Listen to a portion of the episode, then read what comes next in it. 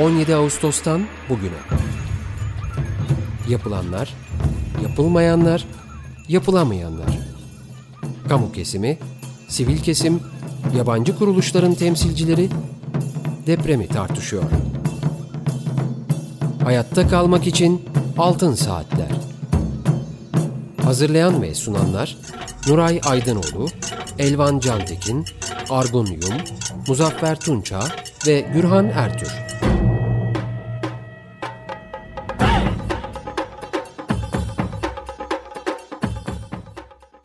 Açık Radyo'da Altın Saatler programını dinleyeceksiniz. Bugünkü programı Mehmet Nuray Aydınoğlu, Argun Yum, Elvan Cantekin ve ben Gürhan Ertür birlikte sunacağız. Programın kaydını Selahattin Çolak arkadaşımız gerçekleştirecek. Evet, telefon numaramız 212 343 40 40. Elektronik posta adresimiz açıkradyo.com.tr e, Altın Saatler programlarının ses kayıtlarını Açık Radyo'nun internet adresinde podcast bölümünde dinleyebilirsiniz. Bugünkü programımızın destekçisi Fuat Keyman'a teşekkürlerimizi iletiyoruz. Efendim bugün konuğumuz Kazım Gökhan Elgin Bey. Gökhan Bey hoş geldiniz programımıza. Merhabalar. Hoş bulduk efendim. Sizle olmak güzel her zamanki gibi. Sağ olun. Çok teşekkürler. Ee, Gökhan Bey'i tekrar e, tanıtayım. E, birçok programımıza katıldı ve özellikle kendi alanındaki e, projeleri ve çalışmaları özetlemişti. İstanbul Proje Koordinasyon Biriminin direktörü. Bu birim İstanbul sismik riskin azaltılması ve acil durum hazırlık kapasitesinin arttırılması projesi. Kısaltılmış adıyla İSMEB'in e, yürüt, yürütücüsü durumunda. Evet, Nuray Hocam, Argunyum, Elvan Can Tekin sizler de programa hoş geldiniz. Merhabalar, hoş bulduk. Hoş bulduk. Evet, şimdi bugün programımızda e, her sene yaptığımız gibi İstanbul risk, e, sismik riskin azaltılması ve acil durum hazırlık kapasitesinin arttırılması projesine geldiği aşamayı e, bir değerlendirmek istiyoruz. Biz aslında son programımızı 3 Kasım 2021 e, günü yapmışız. Yani aradan e, bir sene iki ay geçmiş. Evet Nuray Hocam ilk soru için size söz verebilir miyim? Buyurun. Teşekkür ederim. Gökhan Bey merhabalar. Tekrar hoş geldiniz. Merhaba kıymetli hocam. Çok teşekkür ederim. Ee, şimdi İsmet Projesi'nin başlangıcından bu yana herhalde 15 yılı bulduk mu? 17 yıl oldu hocam. 17 yıl pardon. Evet. Ee, kendi içinde çok önemli bir proje tabii e, Türkiye için. E, büyük ölçüde e, okulların e, güçlendirilmesi e, şeklinde başladı ve devam etti ama bunun yanında tabii başka bileşenlerin olduğunu da biliyoruz. Belki onlardan da bahsedersiniz. E, aynı zamanda sağlık tesisleri içinde epey bir çabanız oldu özellikle sağlık tesisleri ve okullar konusundaki e, mevcut durumu ve e, önümüze önümüzdeki döneme e, ait planlarınızı belki anlatmakla başlayabiliriz diye düşünüyorum. Teşekkür ederim. Hakikaten yürüttüğümüz İstanbul Sismik Riskin Azaltılması ve Acil Durum Hazırlık Projesi İstanbul için çok önemli. İstanbul'un depreme hazırlık projesi iki, yaklaşık 2,5 milyar euroluk bir kaynağı yürütüyoruz. Şu ana kadar 7 uluslararası bankayla birlikte çalıştık e, ve e, geldiğimiz rakamlar e, 1275 kamu kampüsünde 1570 tane kamu binasını ya güçlendirdik ya yeniden yaptık. Dediğiniz gibi okullar ve hastaneler üzerinde çok önemli oranlara geldik. Okulların %91'ini, e, 99 öncesi yapılmış mevcut okulların %90-91 civarını güçlendirdik veya yeniden yap. Buna rakamlar verecek olursam hocam, bina bazında 932 tane okul binasını güçlendirdik. 404 tane okul binası ise yıkılıp yeniden yapıldı. Hastaneler de çok önemli. Biz e, İstanbul için de çok önemli. Şehir hastanelerini hizmete aldık e, eski isimleriyle Ok Meydanı Eğitim Araştırma Hastanesi, Göztepe Eğitim Araştırma Hastanesi ve Kartal Profesör e, Doktor e, Lütfü Kırdar e, Şehir Hastanesi. Bu üçünü e, pandemi döneminde hizmete almış olduk. E, ok Meydanı, e, Göztepe ve Kartal hastaneleri hakikaten çok üst düzey kalitede yaptığımız hastaneler ve Sağlık Bakanlığı tarafından da Eğitim Araştırma Hastanesi'nden e, şehir hastanesi statüsüne yükseltildi. E, yeni adıyla Ok Meydanı Profesör Doktor Cemil Taşçıoğlu Şehir Hastanesi e, tam olarak bittiğinde ki şu e, zaman %80'ini tamamladık pandemi döneminde. E, burası 800 yataklı olarak hizmete aldığımız bir hastane. Sismik izolatörlü ve LEED Gold seviyesinde Yeşil Hastane e, sertifikası alan bir hastanemiz oldu. Bunun bir eşleğini de Göztepe'de yaptık. Profesör Doktor Süleyman Yalçın Şehir Hastanesi yine e, 785 e, yatak kapasiteli olarak pandemi döneminde hizmet aldığımız bir hastane. E, yine e, Doktor Lütfü Kırdar Kartal e, Şehir Hastanesi ise 303 e, metrekare üzerine kurulu 1100 yataklı bir hastane olarak e, hizmete aldık pandemi döneminde. Ayrıca e, yıllardır bitirilemeyen e, Marmara Üniversitesi'ne bağlı Başıbüyük'te e, bir kampüsü vardı. E, oradaki e, yeni ismiyle Profesör Doktor Asaf Ataseven hastanesini de e, sismik izolatörlerle güçlendirilip e, onarımını da yaparak pandemi döneminde 550 yataklı olarak hizmete aldık. Böylece yaklaşık 3000-3500 yatak kapasitesi pandemi döneminde sadece İSME projesi kapsamında güçlü, güvenli, depreme dayanıklı ve yenilikçi inovatif çözümlerle birlikte e, İstanbul halkının hizmetine sunulmuş oldu.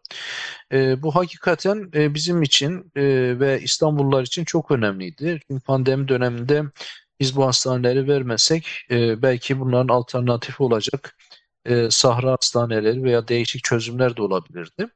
Dolayısıyla e, bunların zamanlaması da e, İstanbul için e, çok önemli oldu.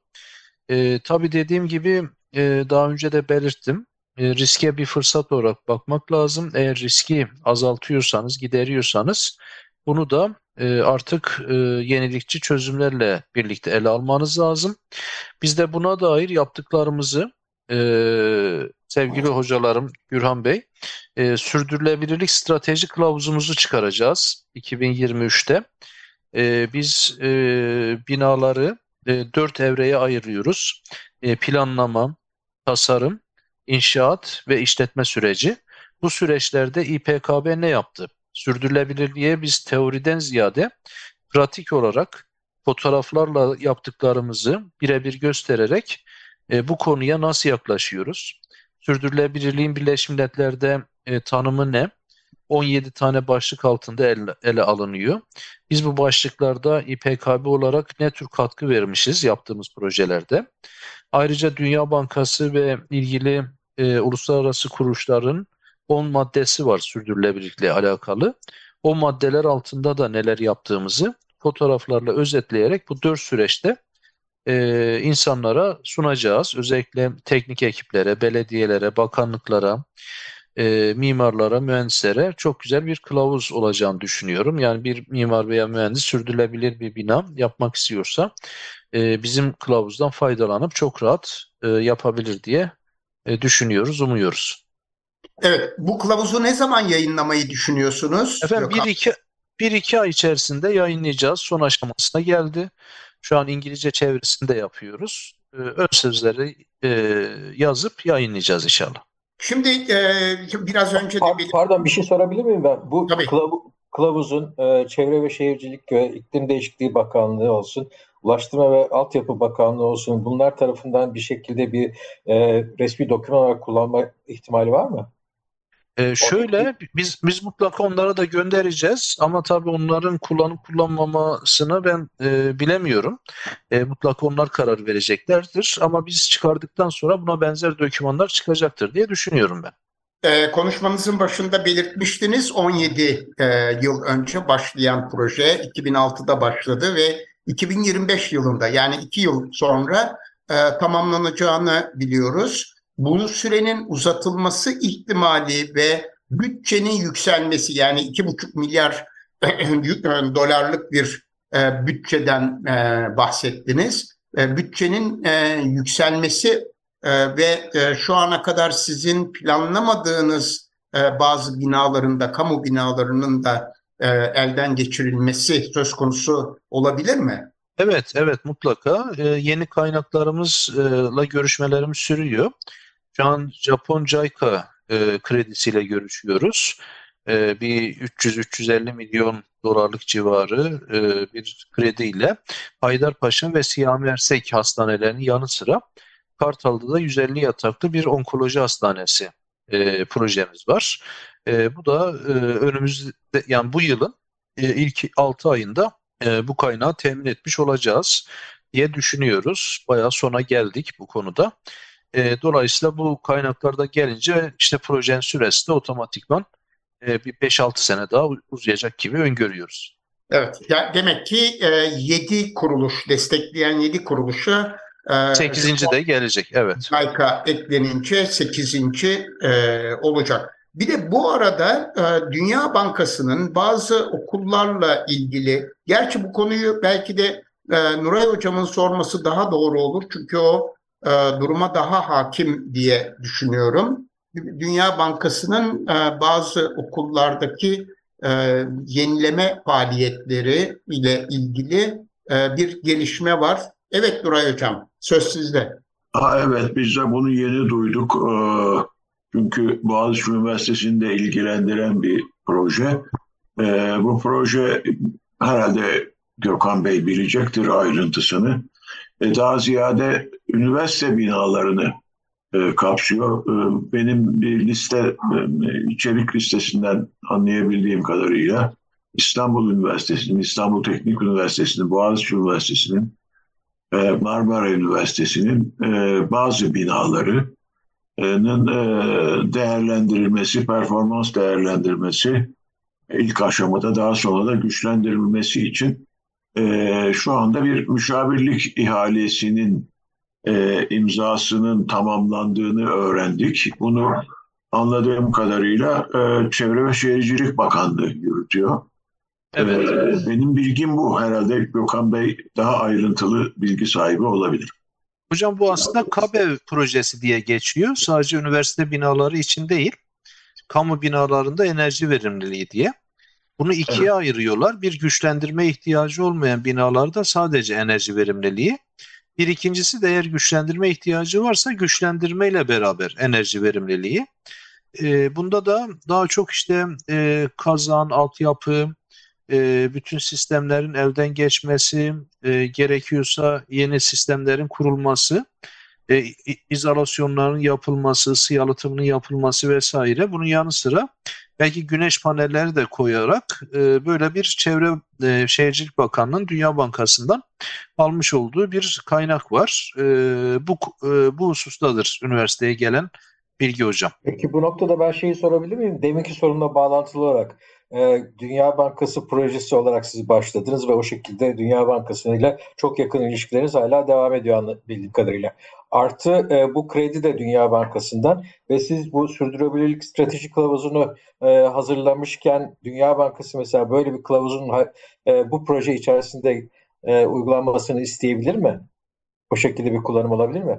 Tabii e, Erman Bey'in sorusu önemli. Biz çevre şehirciliğe de göndereceğiz mutlaka sürdürülebilirlik kılavuzunu. Dünya Bankası'na da göndereceğiz. Ben hakikaten kullanılacağını düşünüyorum. Da esinleneceklerini de düşünüyorum. Yani bakanlıkların esinlenip kendi uygulamalarını da içine alacak şekilde bizim kılavuzumuzu da belki referans göstererek böyle e, çalışmalar yapacaklardır diye düşünüyorum Erman Bey. Ben bir şey zaten, daha sormak Zaten amacımız da o yani. Ee, hani bu sadece bizde kalan bir şey olmasın. Biz bunu bir yıldır arkadaşlarımızla üzerinde çalışıyoruz. Özellikle e, ki yani bizim çok e, bu sayıda yaptığımız çalışma var. Onları hem kağıda e, bir rapora, e, bir kılavuza dönüştürelim ki e, diğer ilgili kişiler de yaptıklarımızı görsünler, esinlensinler veya pratik olarak e, ne yapılacağını tam olarak fotoğraflarıyla, yapılanlarla hani bunlar sadece teorik kalmasın, anlatılan olarak kalmasın, bizatihi e, görsünler istiyoruz. Evet, buna bağlı olarak şimdi 17 senedir devam eden bir projeden söz ediyoruz. Korkunç bir bilgi birikimi var. E, bu konuda yetişmiş eleman, yetişmiş e, ortaklıklar var, e, şirketler var. E, peki e, bunların e, yani bu birikimin e, başka alanlara kaydırılması söz konusu olabilir mi? E, birinci sorum şu, e, bir dönem e, bir kere bir mükemmeliyet merkezi açılması gibi bir e, konu vardı. O konuda bir gelişme oldu mu? İki, uzun zamandır Türkiye'de, İstanbul'da ağırlıklı olmak üzere bu kentsel dönüşümle ilgili özel binalarda, e, rezidansiyel binalarda kentsel dönüşümle ilgili bir nasıl tanımlamak gerekiyor bilmiyorum bir mücadele var. Yani e, istenen bir türlü e, başarılamıyor ve bu konuda e, ciddi problemler var. Değişik projeler sürekli ortaya atılıyor ve şu aşamada da esasında e, yani ilk e, hükümetin de ortaya koyduğu bir takım konut inşaatı ile ilgili şeyler girişimler var. Bu birikim oraya niye aktarılamadı? E, hatta aktarılabilme olasılığı e, var mı? Evet, e, ben ikinciden başlayayım Elvan Bey. Kentsel dönüşümle ilgili aslında biz de görüşüyoruz. E, aslında Çevre Şehircilik Bakanlığı'yla da görüştük. Hatta Dünya Bankası'ndan son bir böyle kredi görüşmeleri var. E, ama yine şu an çevre şehircilik üzerinden bu iş yürütülüyor. Biz de hani dış finansman olarak buradaki tecrübe ve bilgi birikimimizi oraya aktarabiliriz diye iletmiştik. E, bu konuda müzakereler sürüyor ama e, hakikaten çok uzun sürdü. E, burada sizin sorunuz da çok e, can alıcı. E, hani sonuçta biz bütün kentsel dönüşümü İPKB olarak da yapamayız. Aslında belli örnek yerlerde örneklem olacak e, dediğim gibi kılavuzumuzu gösterebileceğimiz kentsel dönüşmede e, ayrı modellemeler, finansman modelleri koyacak e, bir çalışma e, yapabilirdik, yapabiliriz diye düşünüyorum ama bunun müzakereleri hala e, sürüyor Elvan Bey.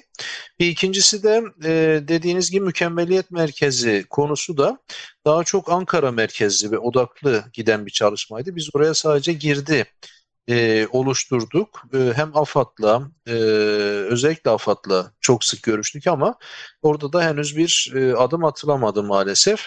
Ama şu an e, İRAP'la yani e, risk azaltma e, planlarıyla beraber bu mükemmelliyet me, e, merkezi mevzuda e, daha sıkça konuşulmaya başlandı. Eğer böyle bir şey kurulursa da bunun en büyük destekçisi ve katkı sunan biz olacağız diye düşünüyorum. Evet, şimdi bir küçük e, ara verelim, müzik parçamızı dinleyelim Gökhan Bey. Ondan sonra hay hay. programa devam edeceğiz. Açık Radyo'dayız. Altın Saatler programının ikinci bölümündeyiz. Bugün konuğumuz Kazım e, Gökhan Elgin Bey, İstanbul Proje Koordinasyon Birimi Direktörü. Evet, e, İstanbul sismik riskin azaltılması ve acil durum hazırlık kapasitesinin arttırılması projesinin e, son bir yıllık durumunu e, merak ediyorduk. E, Gökhan Bey'e bunları soruyoruz. Elvan söz sende. Evet, e, Gökhan Bey özellikle bu yapısal risk azaltma konusundaki çalışmaları özetlediniz. Çok teşekkürler.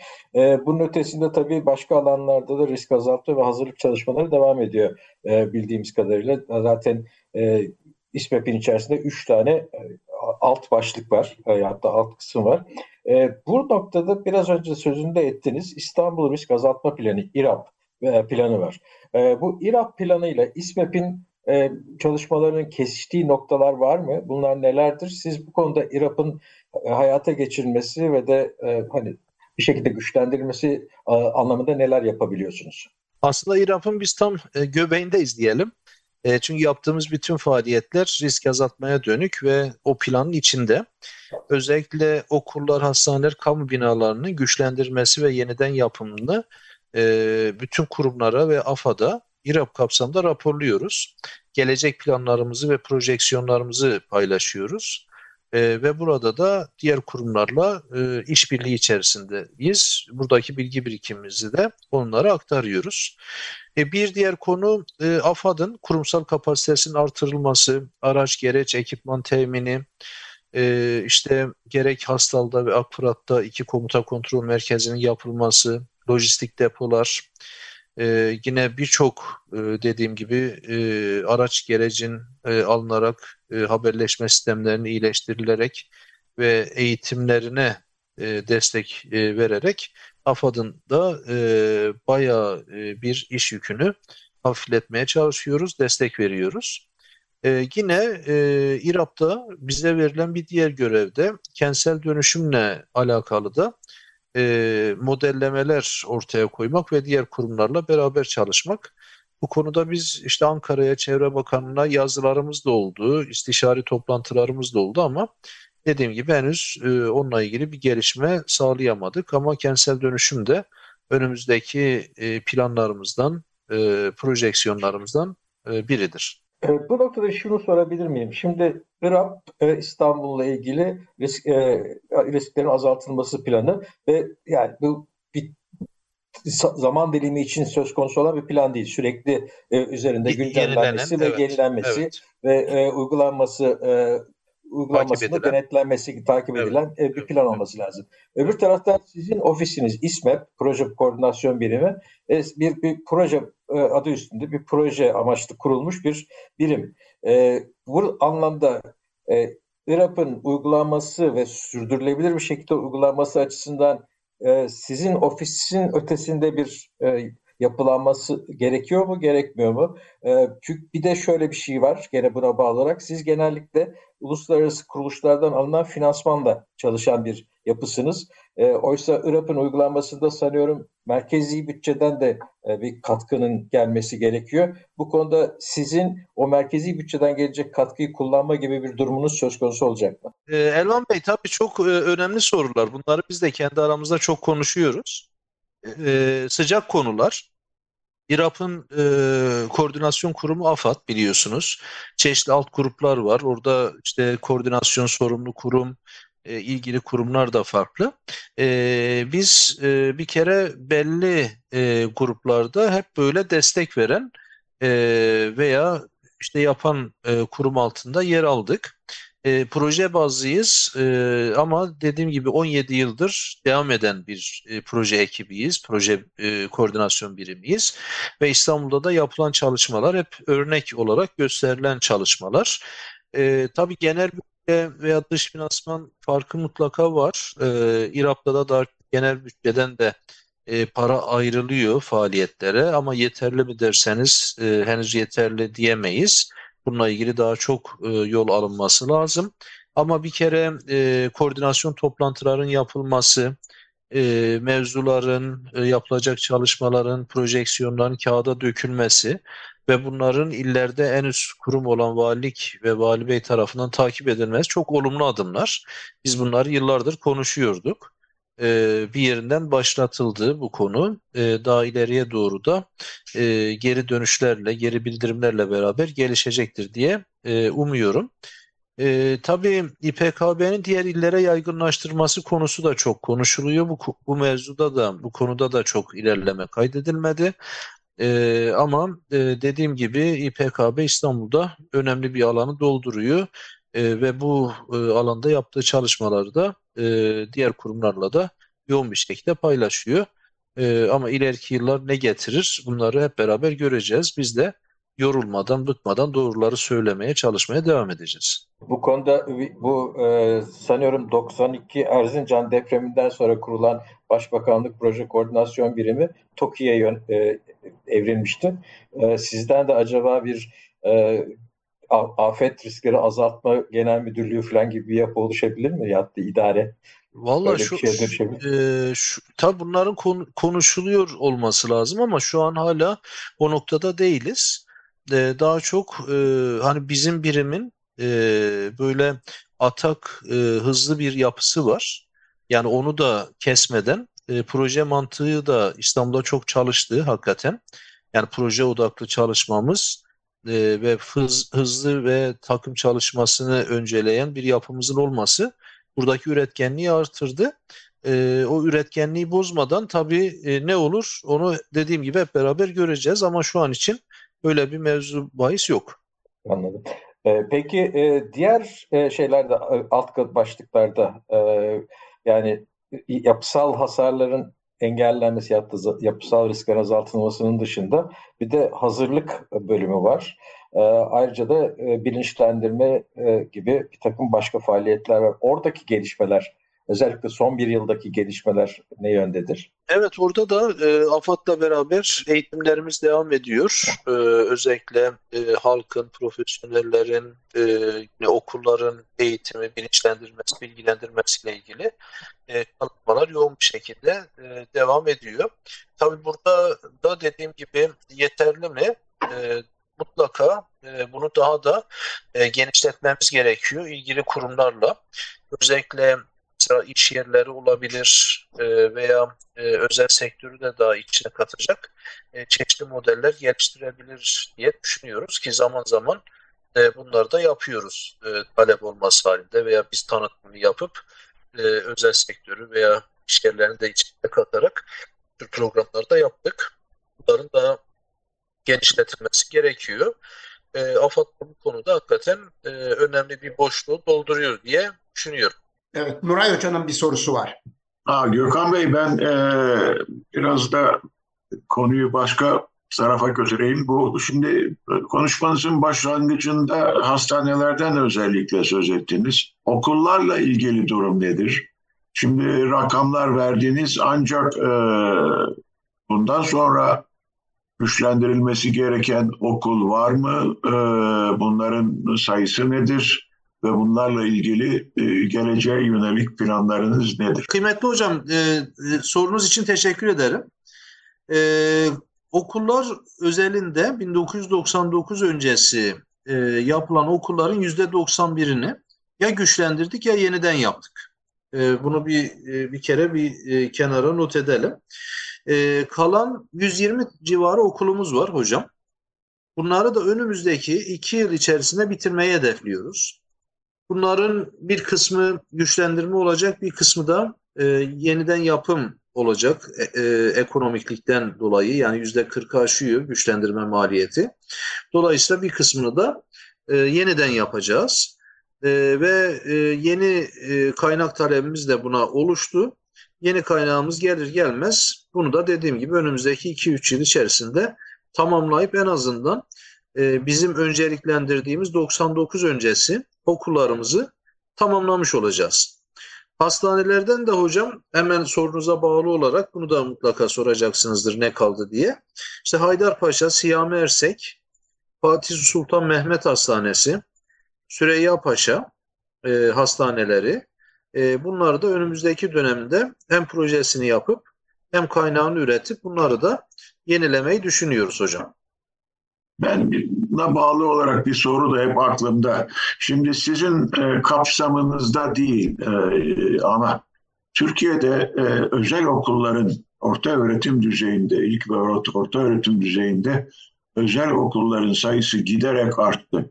Sizin şimdi e, okulların e, İstanbul'daki okulların yapısı konusunda e, çok büyük bir deneyim edindiniz. Şimdi e, herkes bunu biliyor ki bu özel okulların durumu çok kritik. E, pek çok e, özel okul e, e, başka amaçlarla yapılmış binalardan adapte edilerek okul haline getirilmiş durumda. Pek çoğunun eminim deprem dayanımları yeterli değil. Ee, sizin dediğim gibi sizin görev alanınızda değil ama bu, bu, bu alanda muazzam bir deneyim kazanmış bir organizasyonun yöneticisi olarak bu konudaki düşüncelerinizi de öğrenmek isterim. Evet hocam bu bir kere e, e, bunu bir kere bir e, devletin e, yani zorlaması lazım. Yani bir özel okul açılacağı zaman veya hizmete devam ediyor e, olmasını sağlayan yegane şey oranın güvenli olması. Çünkü insanlar evlatlarını oraya teslim ediyorlar. Yani bizim bir şekilde hep e, Mustafa Erdik hocamız da bunu hep söylerdi. İşte yurt dışına gittiğinizde burada bir plaket olur. İşte burası şu seviyede okul veya bir e, işareti olur. Yani güvenli okul sertifikası mı artık verilmesi lazım veya işte bir onu insanların ulaşabileceği e, ve devletin de bunu sağlayabileceği bir ortam oluşturmak önce gerekiyor.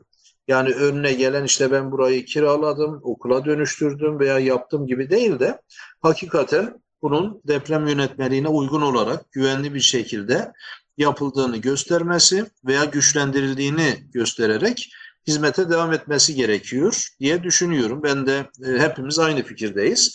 Tabii bizim bu konuda e, yapacaklarımız çok sınırlı. Yine ancak bilgi paylaşımı yapabiliriz. Yani bize ancak böyle bir görev verilirse mevzuatta e, ve zorlayıcı bir kanun, e, kararname vesaire olursa bunun takibi yapılabilir diye düşünüyorum.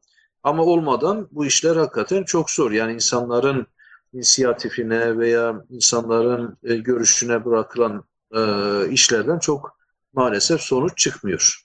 Evet, benim hemen iki tane sorum var e, Gökhan Bey. E, birincisi şimdi e, 99 öncesi binalar yani e, Büyük Körfez depremi öncesinde inşa edilmiş olan kamu binalarını e, güçlendirme veya yıkıp yeniden yapmayı üstlendiniz. 99 sonrası binalarla ilgili en azından bir tespit çalışması e, yürütmek e, konusunda bir proje var mı? Birinci sorun bu. İkincisi de e, daha önce inşaat e, ruhsatı süreçlerinin etkin hale getirilebilmesi amacıyla e, İstanbul'da iki belediyede pilot bir çalışma başlattınız. Bu acaba yayıldı mı? Yani diğer belediyelere de yayıldı mı? Ve yine bildiğim kadarıyla bu iki belediyede farklı e, sistemler uygulanıyordu, bilişim sistemleri uygulanıyordu. Onları bir araya getirmek konusunda da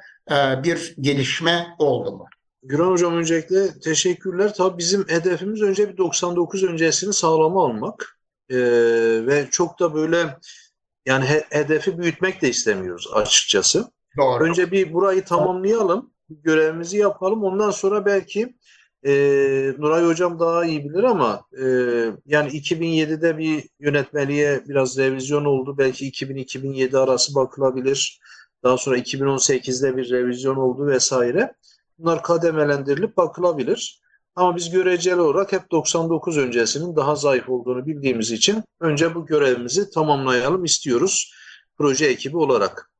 Ee, diğer konu da tabii pilot belediyelerdeki çalışmalarımız çok ses getirdi e, kıymetli hocam. Ve bunlar diğer belediyelere de dalga dalga yayıldı. Biz aslında görevimizi yaptık.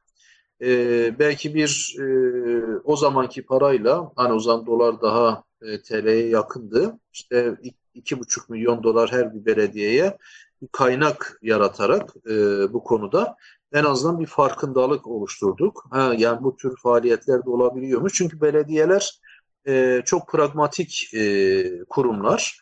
E, hani ne e, aldım ne verdim. E, bunun çok hesabını yapıyorlar. Buna ayıracak çok bütçeleri yoktu maalesef. Biz bu konuda kolaylaştırıcı bir rol üstlendik ve onların e, dijital belediyecilikle imar mevzuatına ilişkin dijital arşiv, e, yine e, inovatif çözümler, e, kendi iş süreçlerinin daha basit hale getirilmesi, birbiriyle çakışanların e, elenip e, daha hızlı bir şekilde imar mevzuatının etkin olarak uygulanması konusunda halkla da e, call center'lar, çağrı merkezleri üzerinden konuşabilir bir sistem e, kurgulanması hususunda çok e, güzel bir yol alıp hani bu bir taş attık denize oradan dalga dalga da diğer belediyeye yayılarak e, bu işler olgunlaştı e, ve İstanbul'da hemen hemen bütün belediyelerde yayıldı diyebilirim. Yani orada da biz aslında görevimizi yapmış olduk. Yani e, kısaca özetlemek gerekirse internet üzerinden e, özellikle inşaat ruhsatına ilişkin e, birçok başvuruyu yapmak yapabiliyor. sonucu da oradan almak e, mümkün. Evet. Sanıyorum pandemi döneminin de bunun gelişmesinde önemli bir etkisi e, oldu herhalde. Evet ve bizim belediyelerimiz de o döneme hazırdı yani bu yapılan evet. çalışmalarla. Çok doğru. Bir soru daha sormak istiyorum. Şimdi aslında e, Elvan'ın sorusuna yanıt olarak e, genel bir cevap verdiniz ama e, bugünkü e, programımıza Aziz Şahs'a e, meşguliyetin nedeniyle katılamadı. O olsaydı mutlaka soracaktı. Onun yerine ben sorayım istiyorum. Şimdi sizin A bileşeninde e, önemli e, çalışmalarınızdan e, birisi de acil durum haberleşme sistemlerinin iyileştirilmesi ve aynı zamanda acil durum yönetim sistemlerinin iyileştirilmesi var idi. Özellikle son bir yıl içinde yani 2022 yılı içinde bu konuda e, gerçekleşmiş olan somut projeleriniz oldu mu Gökhan Bey? Şimdi şöyle efendim bunlar altyapı çalışmaları daha evet. çok. Ee, bunlar yıllık yapılan faaliyetlerden ziyade mevcudun e, bir e, kapasite ve kapsama alanı olarak irdelemek, bakmak, bunu e, raporlamak ve burada açık noktaları, e, eksik noktaları gidermek. Biz bu konuda bu tür bir çalışma yaptık. E, özellikle mesela biz analog telsiz sistemini kullanıyordu kurumlar. Bunları telsiz bütünleştirici sistemlerle birbiriyle konuşabilir sistemler haline getirdik bir. Evet. İkincisi Kuzey Marmara'da ormanlık ve Karadeniz'de telsizlerimiz çekmiyordu. Burada da yine belediyenin yaptığı 16 tane kuleye biz bütün analog telsiz ve mikrodalga link sistemlerimizi oraya yerleştirerek hem depreme güvenli e, kulelerde artık bizim antenlerimiz hem de kapsama alanını genişleterek biz Kuzey İstanbul'da da e, İstanbul Kuzey tarafında da analog telsiz sistemlerimizi çeker hale getirdik. Ayrıca alternatif haberleşme sistemleri yani sadece biz analog telsiz sistemi artık kullanmıyoruz. Ee, önemli kurumlarda sayısal e, telsiz sistemlerini de e, ekipmanını aldık, teslim ettik, kullanılıyor. Mikrodalga sayısal derken bu yazışmaları e... ya, yazışmaların olabildiği sistemler, evet, evet DMR dediğimiz sistemler evet. e, alındı, teslim edildi. E, ayrıca e, analog tez, e, mikrodalga linkler kuruldu e, uydu e, haberleşmesine e, cevaz verecek yine e, antenler alındı ve fiber optik altyapıyla beraber e, 4-5 farklı haberleşme alternatifi oluşturuldu. E, bunlar hep İSMEP kapsamında yapılan teknik çalışmalar ve oraya ayrılan bütçeler sayesinde oldu. E, bunu da e, böylece belirtmiş olayım efendim. Evet. B bileşeninde önemli e, çalışmalarınızdan birisi de kültürel mirasın korunmasına ilişkin idi. 2022 yılında bu kapsamda e, gerçekleştirdiğiniz herhangi bir proje var mı? Orada da efendim arkeoloji müzesi bizim projemiz devam ediyor. İlk etabı açıldı. E, ikinci etabı da yine bizim projemizin e, yapımı e, Kültür Bakanlığı tarafından devam ediliyor. Orada herhalde önümüzdeki yıl içerisinde açılır diye umuyorum. E, orada tabii e, çok değerli eserler var arkeoloji müzesinde biliyorsunuz. Evet. E, hem onların e, deprem riskinden arındırılarak hem de bu güçlendirmeyle beraber oranın e, daha havalandırması, yenilenmesi, onarımı birçok faaliyet, altyapısı da yenilenerek buradaki eserlere daha uzun ömürlü olması sağlandı efendim. Bu da çok önemli bir çalışma. Bir de biliyorsunuz biz kültürel tarihi miras kapsamında bir hem envanter hem de e, bir kılavuz e, kitapçı çıkardık. Evet. Orada 300'den fazla uzmanımız e, çalışmıştı. E, o kılavuzla alakalı da Kültür Bakanlığı ile beraber bir eğitim programı e, yapmayı hedefliyoruz. Evet. Gene bu A bileşeninde e, ki önemli çalışmalardan birisi de afetlerde ilk müdahaleci kurumların kurumsal kapasitesinin arttırılması e, vardı. Bu konuda 2022'de yapılan bir çalışma. Ee, Orada AFA'da e, birkaç böyle ekipman falan aldık e, evet. Güran Bey. Araç alımı e, vardı yine. E, AFAD'ın e, daha çok ekipman, drone alımı istemişlerdi. 2022'de dronlarını aldık. Çünkü drone'la da e, hem böyle afet durumuna müdahale etmek istiyorlar. Hızlı bir şekilde e, afet anını fotoğraflayıp e, yine e, AFE'de, AFA'da e, bu e, dronlardan gelen bilgiyi aktarmak istiyorlar.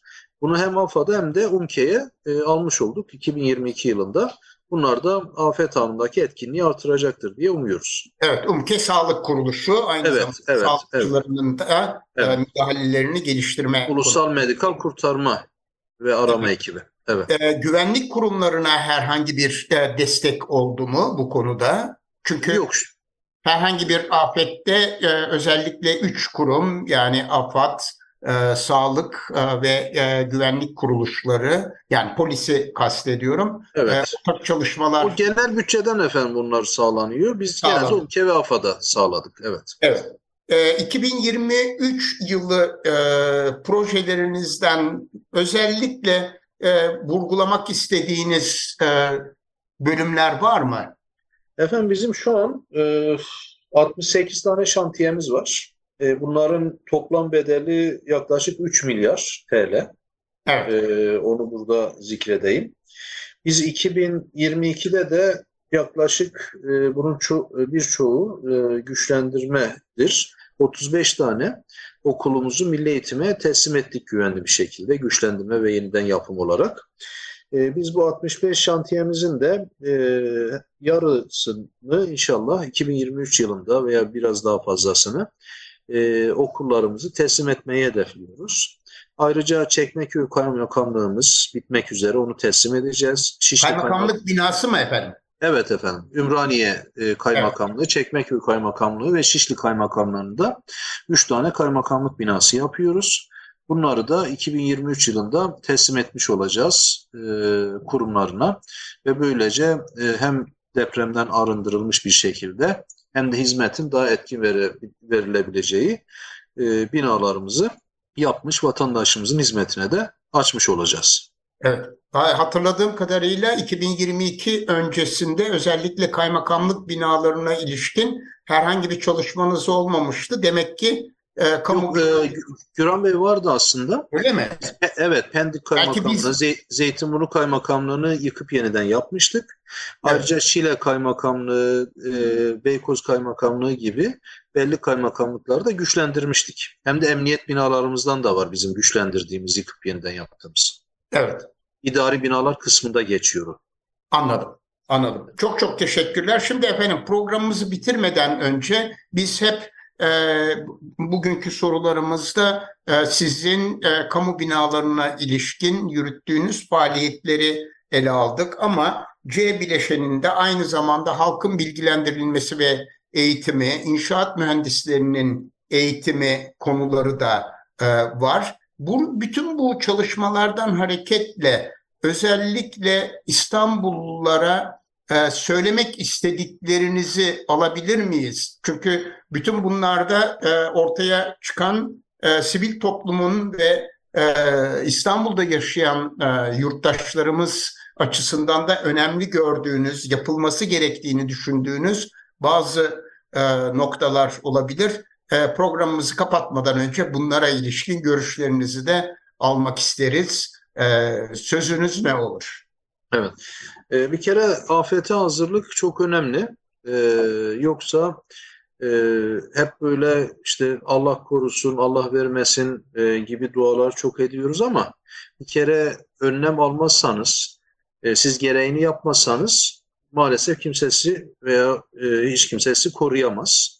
E, ve canlarımızı hala kaybediyoruz depremlerde. Ekonomik kayıplarımız çok yüksek. Dolayısıyla önlem almalıyız, hazırlıklı olmalıyız. Afete hazırlık bir bütündür. Ee, sadece bir sektörü ilgilendiren bir mevzu değildir. İşte sizle olan programda da e, haberleşmeden eğitime, teknolojiye, e, kamu binalarının güçlendirilmesi, yeniden yapımı, eğitimi, tarihi binalar birçok konuya değindik. E, belediyeler vesaire. Dolayısıyla e, bu çok önemli bir mevzu ve İstanbul'da son bir birey afete hazırlıklıyım demedikten sonra biz tamamen afete hazırlıklıyız diyemeyiz. O yüzden e, kamunun e, olduğu gibi özel sektörün, vatandaşlarımızın da bu konuda çok ciddi görevleri var. E, vatandaşlarımızın bir kere kentsel dönüşüme e, hakikaten e, bir rant odağıyla veya ben buradan nasıl kar ederim e, mantığından çıkarak e, ben bu evde artık e, canımı emanet ediyorum, edebilir miyim? E, ne durumdayım? Ben bunu nasıl sağlam bir hale getiririm? Çünkü orada en değerli varlıklarımız yaşıyor. E, çocuklarımız, büyüklerimiz, kendimiz canımızı emanet ediyoruz. Dolayısıyla e, dönüşüm çok önemli.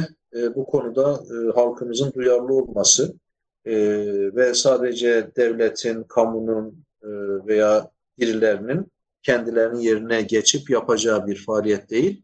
E, bunun e, tamamen bir işbirliği, anlayış, e, bütünlüğü içerisinde yapılması gerektiğini düşünüyorum. E, ve kentsel dönüşümde de e, maalesef çok istenilen sonucu e, alamadığımızı maalesef. düşünüyorum. Bu, bu konuda e, daha çok yapılması gereken çalışma, daha çok gideceğimiz yol var diye düşünüyorum. e, burada da halkımızı e, işbirliğine davet ediyorum. Evet. Ee, Gökhan Bey size çok teşekkür ederiz. 2022 yılı çalışmalarını özetlediğiniz için sağ olun. Ee, önemli bilgilere böylelikle biz ulaştık. Dinleyicilerimizin de e, bu e, bilgileri e, alması son derece önemliydi. Çok çok teşekkürler. Sağ olun. Ben teşekkür ediyorum kıymetli hocalarıma, sizlere. E, inşallah gelecek yılda tekrar mı görüşelim diyoruz. Evet, tekrar görüşeceğiz. Çok Tabii, sağ olun. E, özel bir durum olduğu takdirde e, yılı bitirmeden de tabii, tabii. bize e, başvuracağız. Evet, Memnuniyetle. Memnuniyetle efendim. Çok teşekkür ediyoruz. Teşekkürler çok Gökhan. Sağ olun. Evet, teşekkürler. Görüşmek üzere efendim. Sağ olun. Görüşmek evet. üzere. Sağ olun. Evet efendim bugün konuğumuz Kazım Gökhan Elgin Bey idi. İstanbul Proje Koordinasyon Birimi Direktörü. Ee, tekrarlayalım bu birim İstanbul sismik riskin azaltılması ve acil durum hazırlık kapasitesinin arttırılması projesini yürütüyor. Kısaltılmış adıyla İSMEP. Ee, gelecek hafta yani 25 Ocak Çarşamba günü yeni bir Altın Saatler programında görüşmek dileğiyle. Hoşçakalın.